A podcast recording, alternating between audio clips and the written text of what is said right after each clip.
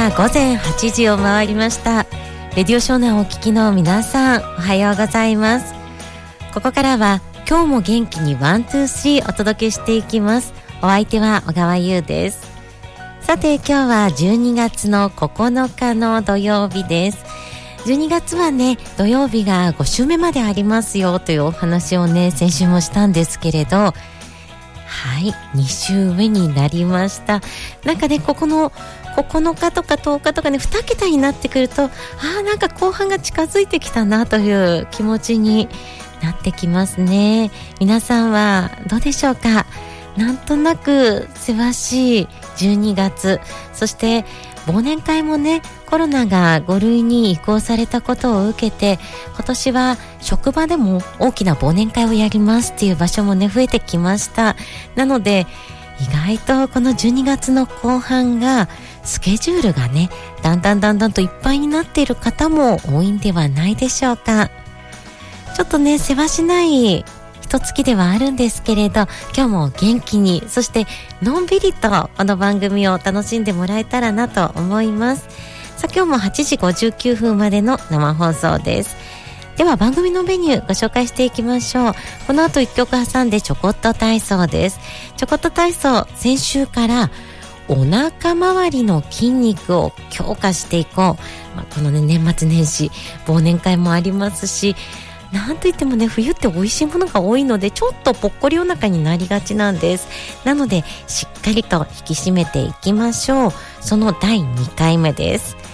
そしてその後健康プラスのコーナー。今日は冬の水分補給。これとっても大事なんです。未病対策になりますのでなぜ冬の水分補給が大事なのかご紹介していきます。そして8時30分頃からは今日12月の9日は障害者の日なんです。なので改めて障害とは何なのか。そして障害という捉え方をねここ数年でどんどんどんどん変わってきているので最新の障害の捉え方このお話をしていきましょうそしてその後懐かしのあのメロディーと続き今日も8時59分までです。皆さんからのメッセージもお待ちしています。番組へのメッセージ、ファックスの方は0466-292121。メールの方は元気123アットマーク、レディオ湘南 .co.jp までお願いします。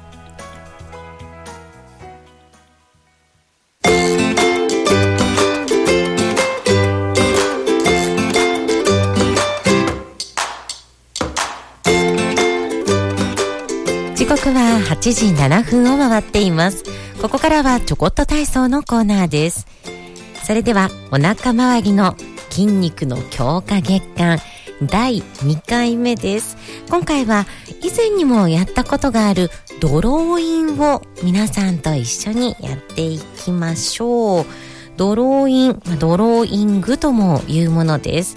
これ覚えてますか？そう。お腹に力を入れてキープというものですね。では、しっかりとやり方おさらいしていきましょう。まず、立った姿勢でも座った姿勢でもこのドローインというものはできるんです。でも今回は立った姿勢でちょっと確認をしていきましょう。立った状態で腹筋を鍛えるトレーニングです。でこの時に姿勢がとっても大事です。まず背中が丸まらないよう猫背にならないように注意をしてください。で結構お腹がぽっこりとしてしまう方姿勢が悪かったりするんですね。なのでまずピッとそうです。胸を張る。まあ張りすぎずただ私たちって結構その猫背こう肩がね前にこう丸まって内側に入ってしまう方が多いので胸を張ってもそこまで張りすぎているということはねなかったりします。なのでちょっと改めて胸を開く張るという状態作っていきましょう。で肩の力は抜いてください。肩の力抜くことが難しい人はぐーっと肩を上に上げてストーンと下ろしてくださいね。姿勢はまっすぐにして肩を下げ。力まないようにしていきましょう。はいそれでは姿勢ができたところでドローインやっていきますよ。まずはお腹に空気を溜め込むように大きく息を吸ってください。はい。はいお腹の中に息が入ってきました。そしたら息を止めてキープします。膨らませたお腹がへこむように思いっきり息を吐いていきましょう。ふー。はい。そしたらお腹へこんでますね。このまま20秒キープです。あの呼吸はしてもらってもね大丈夫なんですけれどお腹だけ吐き切ったぺったんこお腹をキープします。ぐー。はい。20秒経ったら楽にしましょう。それではもう一回やっていきますよ。大きく息を吸って吐いてふー。お腹がへこんだところでそのギュッとしたお腹キープです。要するにこのお腹の筋肉がギュッとなっている状態を長くしていく。その状態を作りながら会話をしたり深呼吸をしたりそういったことができるようになっていくとお腹の腹筋力入れた状態でキープできます。でこれがねドローインという方法なんです。でこれは座った状態でもできます。ちなみに私も今この話している間お腹の筋肉ギュッとしてる状態でキープして話しています。なので、まあ、特訓をしていくとその状態で会話をすることそしてその状態でこうやって放送したりねあの息を吸ったりっていうことができるようになっていきます。そうするとこれ一石二鳥なのは例えばお仕事をしている時とかなかなかね運動の時間を取るのが難しい方でも何かをしながら腹筋を鍛えることができるんです。なのでぜひこの方法はやりやすく日頃の生活に取り入れやすいものになりますのでやってみてください。でこれね日頃の習慣にしているとこうキープできるんですけれどついつい忘れるとね気づくとね自分の座っている姿勢を鏡で見た時にびっくりと背中丸まっているな肩も前に入っちゃってるなっていうことがあります。なので姿勢を正すことそしてお腹に力をぐっと入れた状態をキープすることドローイン。ぜひやってみてくださいね。以上ちょこっと体操のコーナーでした。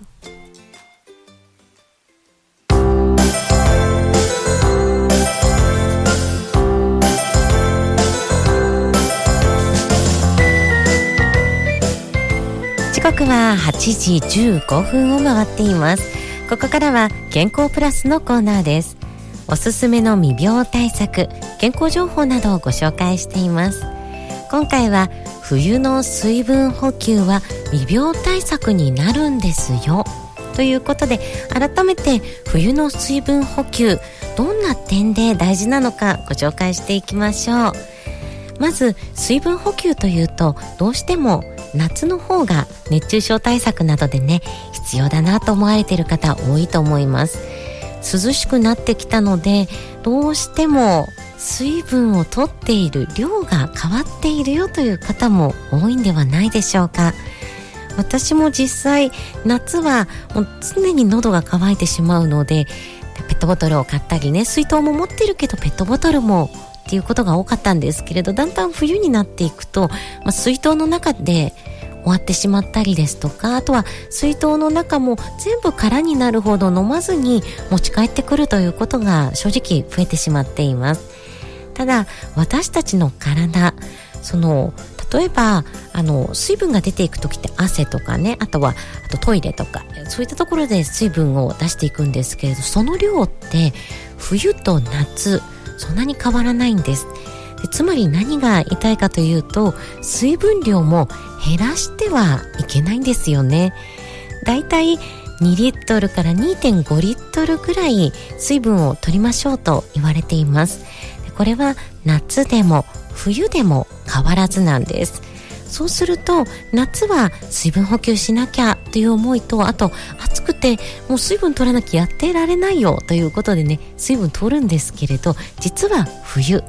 冬こそ水分を取り損ねてしまって乾燥してしまうということがあるんです。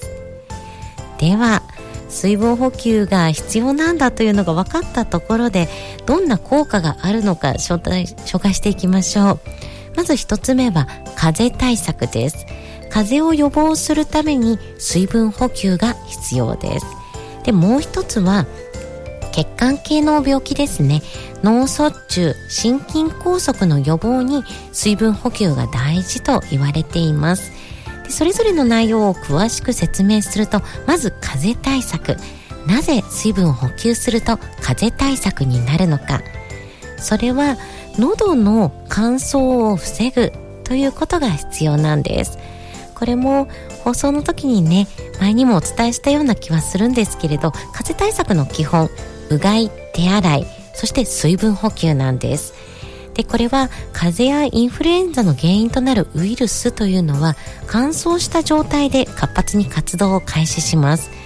で反対に湿度が50%以上になると活動量が急激に低下するという特徴があるんです。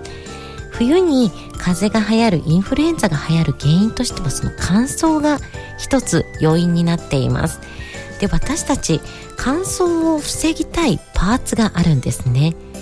ウイルスたちどこから入ってくるかというと基本的に口の中の喉のから入ることが多くなっています。でそうすると喉ここもね乾燥してしまうんですよね。で体の奥の方に行けば乾燥ってそこまでしないんですけれど外側に近いところ外気に触れるところつまり口の中とかあと喉ここが乾燥しやすいんです。でそれを防ぐためにはどうするかというと例えばマスクをつける。こうすることで保湿をすることができます。でそれとこまめに水分補給をする。なんか水分取った後って喉を潤いますよね。あれ気持ちだけじゃなくて実際に喉を潤っているんです。なので水分補給をすることで喉や鼻の粘膜を潤してウイルスの侵入を防ぐ。ということが大切なんです。なのでぜひ水分補給をする。特にこまめにする。ということが風邪予防につながっていくんです。でさらに風邪をひいてしまった場合ですね熱が出たり食欲が低下したりあとはお腹を下したりあと吐いてしまったりそういうことがあります。そうするとやっぱり体の中の水分というのは出ていってしまうんですね。なのでより一層水分補給が必要。予防のためにも必要だし体を治すためにも必要。両方覚えておいてください。でさっき伝えた後半の脳卒中心筋梗塞の予防にも水分補給は大事ですよとお伝えしました。これなんで冬場に脳卒中や心筋梗塞の発症が増えるかというとまず一つは寒くなって血圧が上がってしまうという要因もありますし水分補給も大いに関わっているんです。寒くなって汗をかかなくなる。さっき伝えましたね。喉の渇きを自覚しにくくなる。それが冬なんです。そうすると水分補給水分摂取が少なくなっていきます。でそうすると何が起きるかというと血液のまあ、粘度あのベタベタ感ですね。いわゆるドロドロの血液になりがちなんです。でドロドロの血液になると血管が詰まりやすくなる。結果として脳卒中や心筋梗塞を引き起こす可能性が高くなる。とつながっていきます。なので水分補給をしっかりととるというのは未病対策になるんです。血管系の病気血液をサラサラにするためにも水分を補給してください。風邪予防のためにも大切です。なのでね、改めて冬は積極的に水分補給をする。これを忘れないようにしていきましょう。以上、健康プラスのコーナーでした。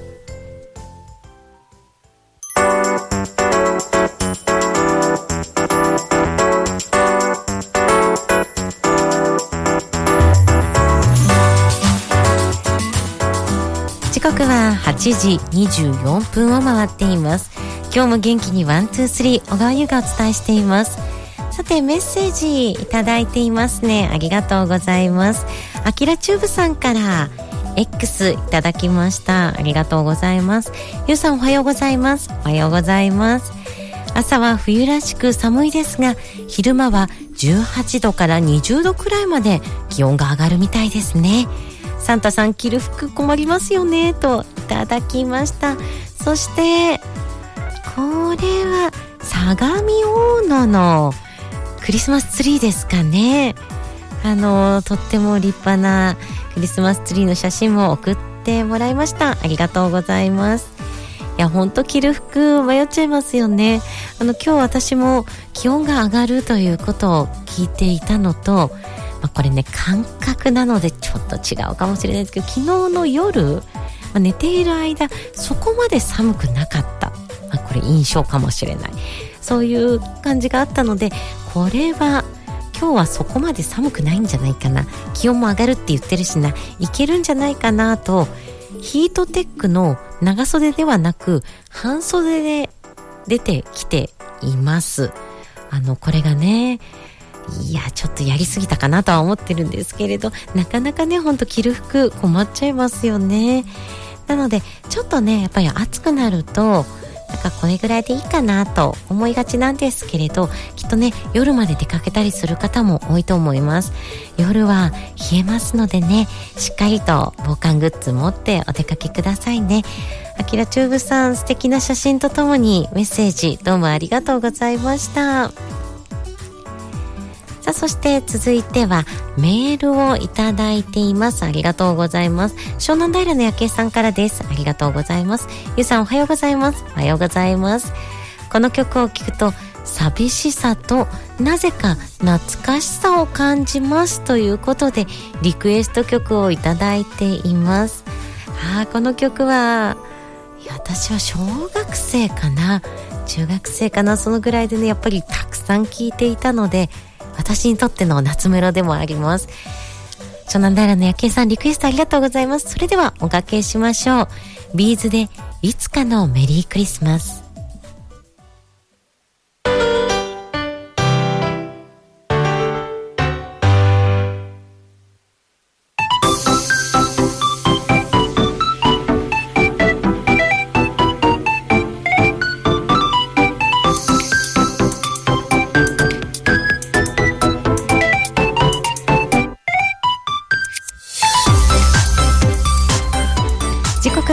8時31分を回っています。今日も元気に one two three 小川優がお伝えしています。さて今日12月の9日は障害者の日と決められています。なので改めて障害とはというお話をここでしていきましょう。でこの障害者の日国連総会で障害者の権利宣言が採択された日なんです。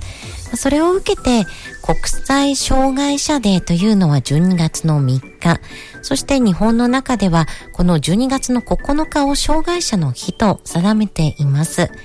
で、先週から障害者週間も始まって今日までということなので、改めてね、その障害とはというのを考える時期なんです。なので、この番組でも触れていきましょう。この障害というもの、私にとってはね、すごく身近なものなんです。もともと、藤沢市内の白浜養護学校という場所に私は勤めていました。で、その中で保健室の先生をやっていたんですけれど、で子供たちとね、触れ合っていく中で、やっぱりいろいろと障害のことを地域に伝えたいなと思い、アナウンサースクールに行きアナウンサー事務所に入りそしてフリーランスになり今があるという感じです。なのでね障害と聞くともう私はね伝えたい伝えたいと思ってしまうんですけれど今日は障害者の日ということで皆さんにも知っていただきたいと思います。ではまずあの障害の捉え方ですね。もともと障害のある方、障害というものは、その人個人の中にあるものと捉えられていました。これどういう意味かというと、例えば想像してみてください。立って歩くことができない方、車椅子に乗っています。で、その方を想像した時に、この方にとっての障害というのは何なんでしょうか？もちろん個人で見ていくと立って歩けないという状態が障害でしょ？だから障害のある方なんじゃないかなと思います。ただ、それももちろん不正解ではないです。でも、ちょっと考え方を変えてみてください。立って歩くことはできませんけれど、車椅子で移動することができます。ただし、段差があったり、そこに階段があったりするとそこから先に進むことができないんです。あとは高いところに欲しいものがあった場合、車椅子の高さからでは取ることができないかもしれません。で、そう考えていくと、本当にその方の障害、まあ、生きる上での障害というものは立って歩けないことなんでしょうかそれがもし階段がなく全てがスロープになっていたらまた高いところに大事なものを置くんではなく下の低いところに大切なものが置いてあったらその方は通ることもそしてそのものを取ることもできるようになっていきますでそう考えていくと障害というのはその方個人で起きているだけではなく何らかのシチュエーションが重なった時に起きているということなんです。でこれが障害の社会モデルという考え方です。個人の中に障害があるという考え方を個人モデルと言います。でそれに対して社会の中に障害があるという考え方、これが社会モデルというものになるんです。どちらもね、もちろん間違いではないんです。ただし、今の考え方としては、個人の中に障害があると考えているだけだと、やはり世の中の障害というものを改善していくことというのはなかなか難しいんですね。ただ、社会モデルで考えていくと、社会の作り方、社会の仕組みを変えていくことで、みんなで暮らしやすい街が作ること、を作ることができるとなっていくんです。なのでぜひね、発想としてこの社会モデルの考え方で世の中を見ていくということが必要になっています。では、社会の中の壁、まあ、バリアになっているもの、考えていきましょう。今お伝えしたように、例えば段差とか、あと高いところに大事なものがあるという状態。これは物理的なバリアと言われています。実際にそうですよね。ちょっとわかりやすいので、車椅子の方というね、状況で想像してみると、例えばエレベーターのボタン、もしも縦にこう並んでいる入り口付近にあるエレベーターのボタンしかなかった場合、ん ?6 階に行きたいぞと思った時に、え届かない。そうすると上に行くことができないですよね。ただし、エレベーターの中で見たことがあるかと思います。もっと低い位置に縦長ではなく横長の形で1階から6階までのボタンが用意されている場所もあります。そうすると車椅子の方も押すことができるので物理的なバリアを、ある程度こう和らげることができているんですね。そういった形でまず一つ目のバリアとしては物理的バリアと呼ばれているものです。バリア4つあるのでね、その視点で街中見ていきましょう。まず1つはその物理的なものです。で、次に、制度上のバリア。これは、ルールや条件などによるバリアと言われています。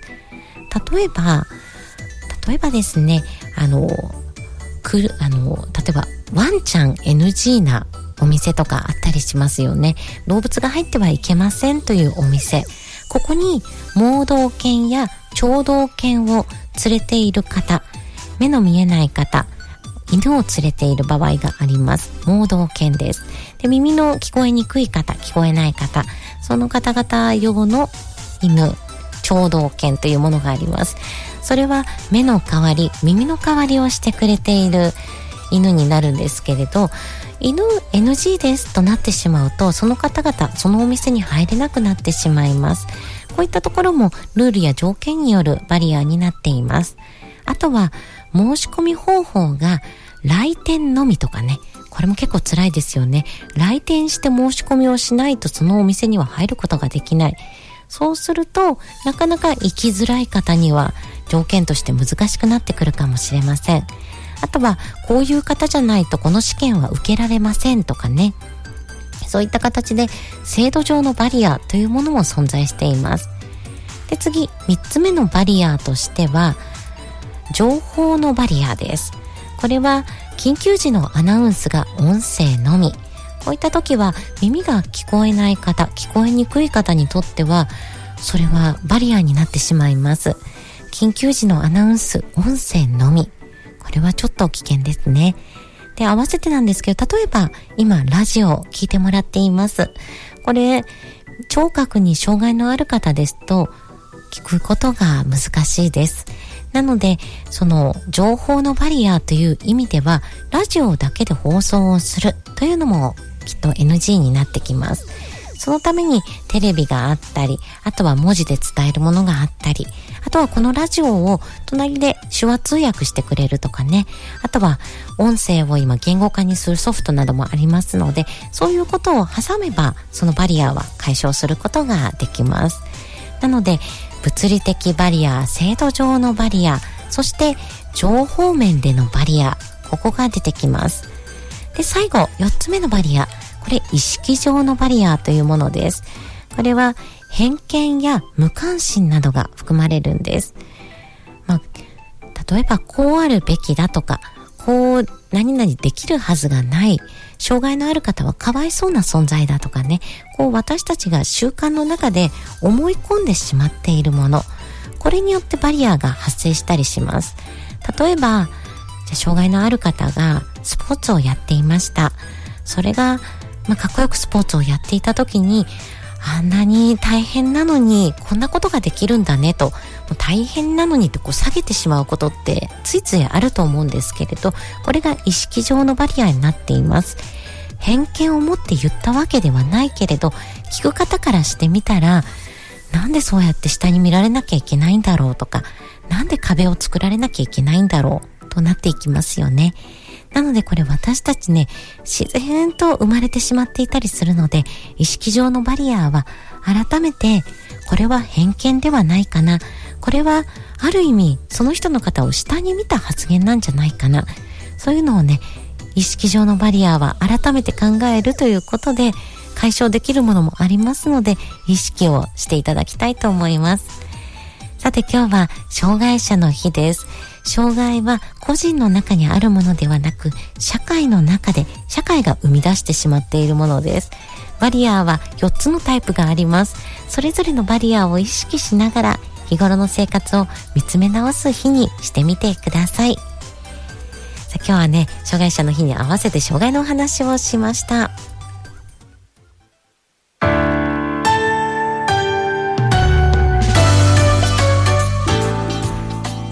は8時47分を回っています今日も元気に one、two、three 最後までお付き合いいただきどうもありがとうございますメッセージたくさんいただいていますありがとうございますまずは X の方からご紹介していきましょう。空海もんさん、どうもありがとうございます。ゆうさんおはようございます。おはようございます。先週は初めてメッセージして読んでいただけて嬉しかったです。いや、こちらこそいただけて嬉しかったです。番組はいつも聞いていましたが、メッセージするのは初めてでした。これからもちょこちょこメッセージさせていただきます。水分補給大事ですよね。私も心がけていますといただきました。空海ママさん、どうもありがとうございます。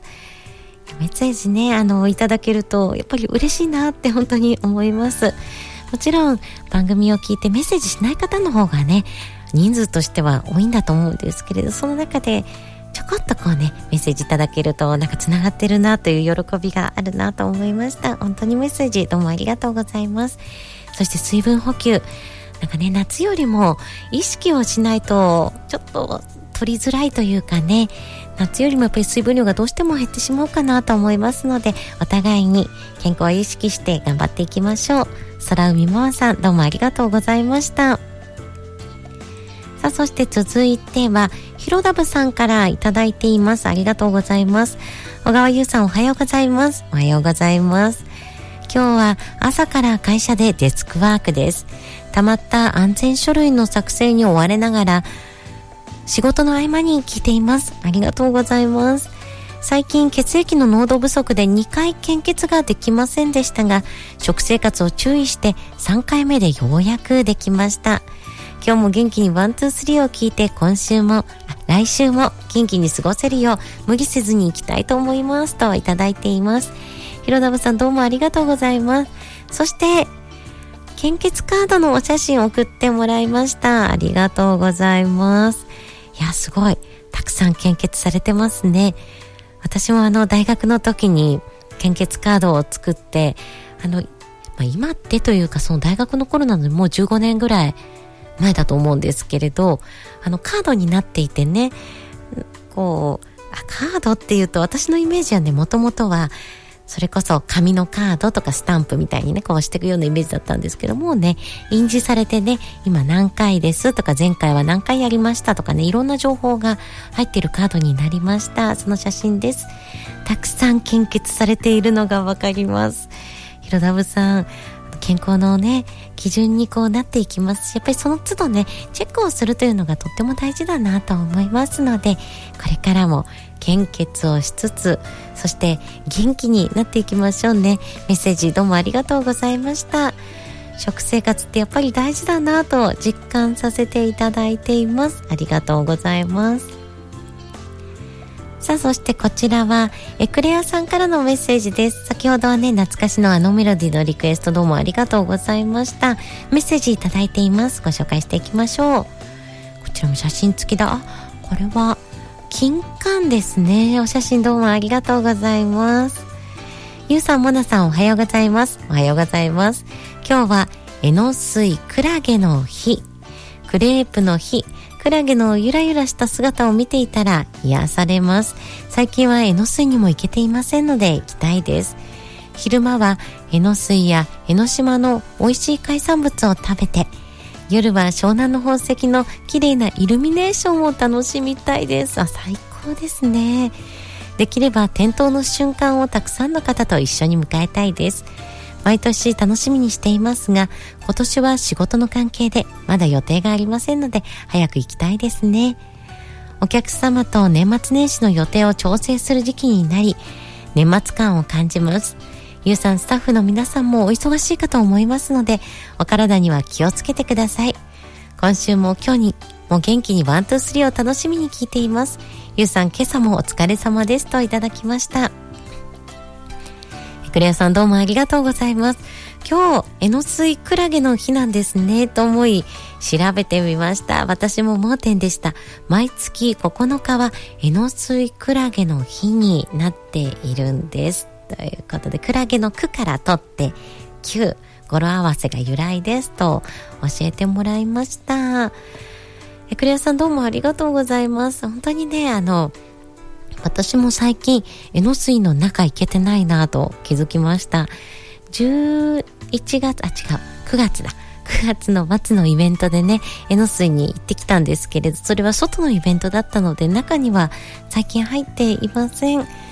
なんともね、江ノ島のあの雰囲気って素敵ですし、そして、イルミネーションもね、綺麗に灯っているので、ぜひこの時期は行きたいなと思います。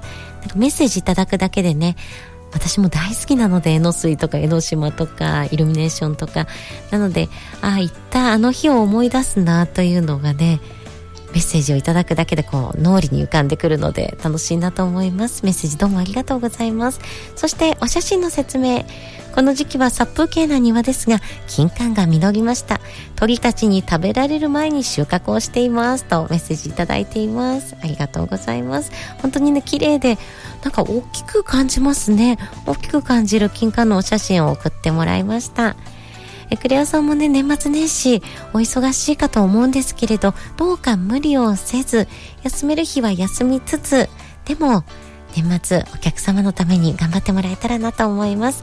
クレアさんメッセージどうもありがとうございました。そして続いてのメッセージは、食いしん坊さんからいただいています。ありがとうございます。ゆうさんおはようございます。おはようございます。冬の水分補給についての話を聞いて、汗をかいていないからと水分補給を夏に比べてしていなかったので気をつけなければなと思いましたとメッセージいただきました。食いしん坊さんどうもありがとうございます。私も同じです。なんかね、こう、やっぱり夏よりも意識をしないと取りづらいね、時期になっているかなと思うのでお互いに注意をしていきましょう。で確かに水分を取った時にね感じるのはあ喉乾燥してたんだなってこう飲むと改めて感じるあ今乾燥してたっていう時があるので健康の秘訣はやっぱり水分補給。そしてその補給の仕方もこまめな水分補給というのをね意識していければなと思います。食いしん坊さんメッセージどうもありがとうございました。お互いに健康になっていきましょう。さあ今日もね皆さんからメッセージいただき本当にどうもありがとうございます。乾燥の話をねしてきましたが改めてこの神奈川県内注意報が今出ています。三浦半島湘南そして横浜川崎それぞれに乾燥注意報が出ています。で加えて湘南と三浦半島には強風注意報も出ていますので注意をしていきましょう。やっぱり乾燥する季節はねもちろん風邪予防という意味でも大事なんですけれど火事がね起こりやすくなりますので火の元十分注意してください。そして電車の遅れが発生していますね。JR 東海道本線遅れが出ています。これは品川川崎駅間で踏切内点検を行った影響で一部の列車に遅れが出ているということです。これから JR 東海道本線を使われる方ご注意ください。それでは今日も最後までお付き合いいただき本当にどうもありがとうございました。今日のラストナンバー参りましょう。今日はね1983年の曲でお別れです。村下幸三さんで冬物語。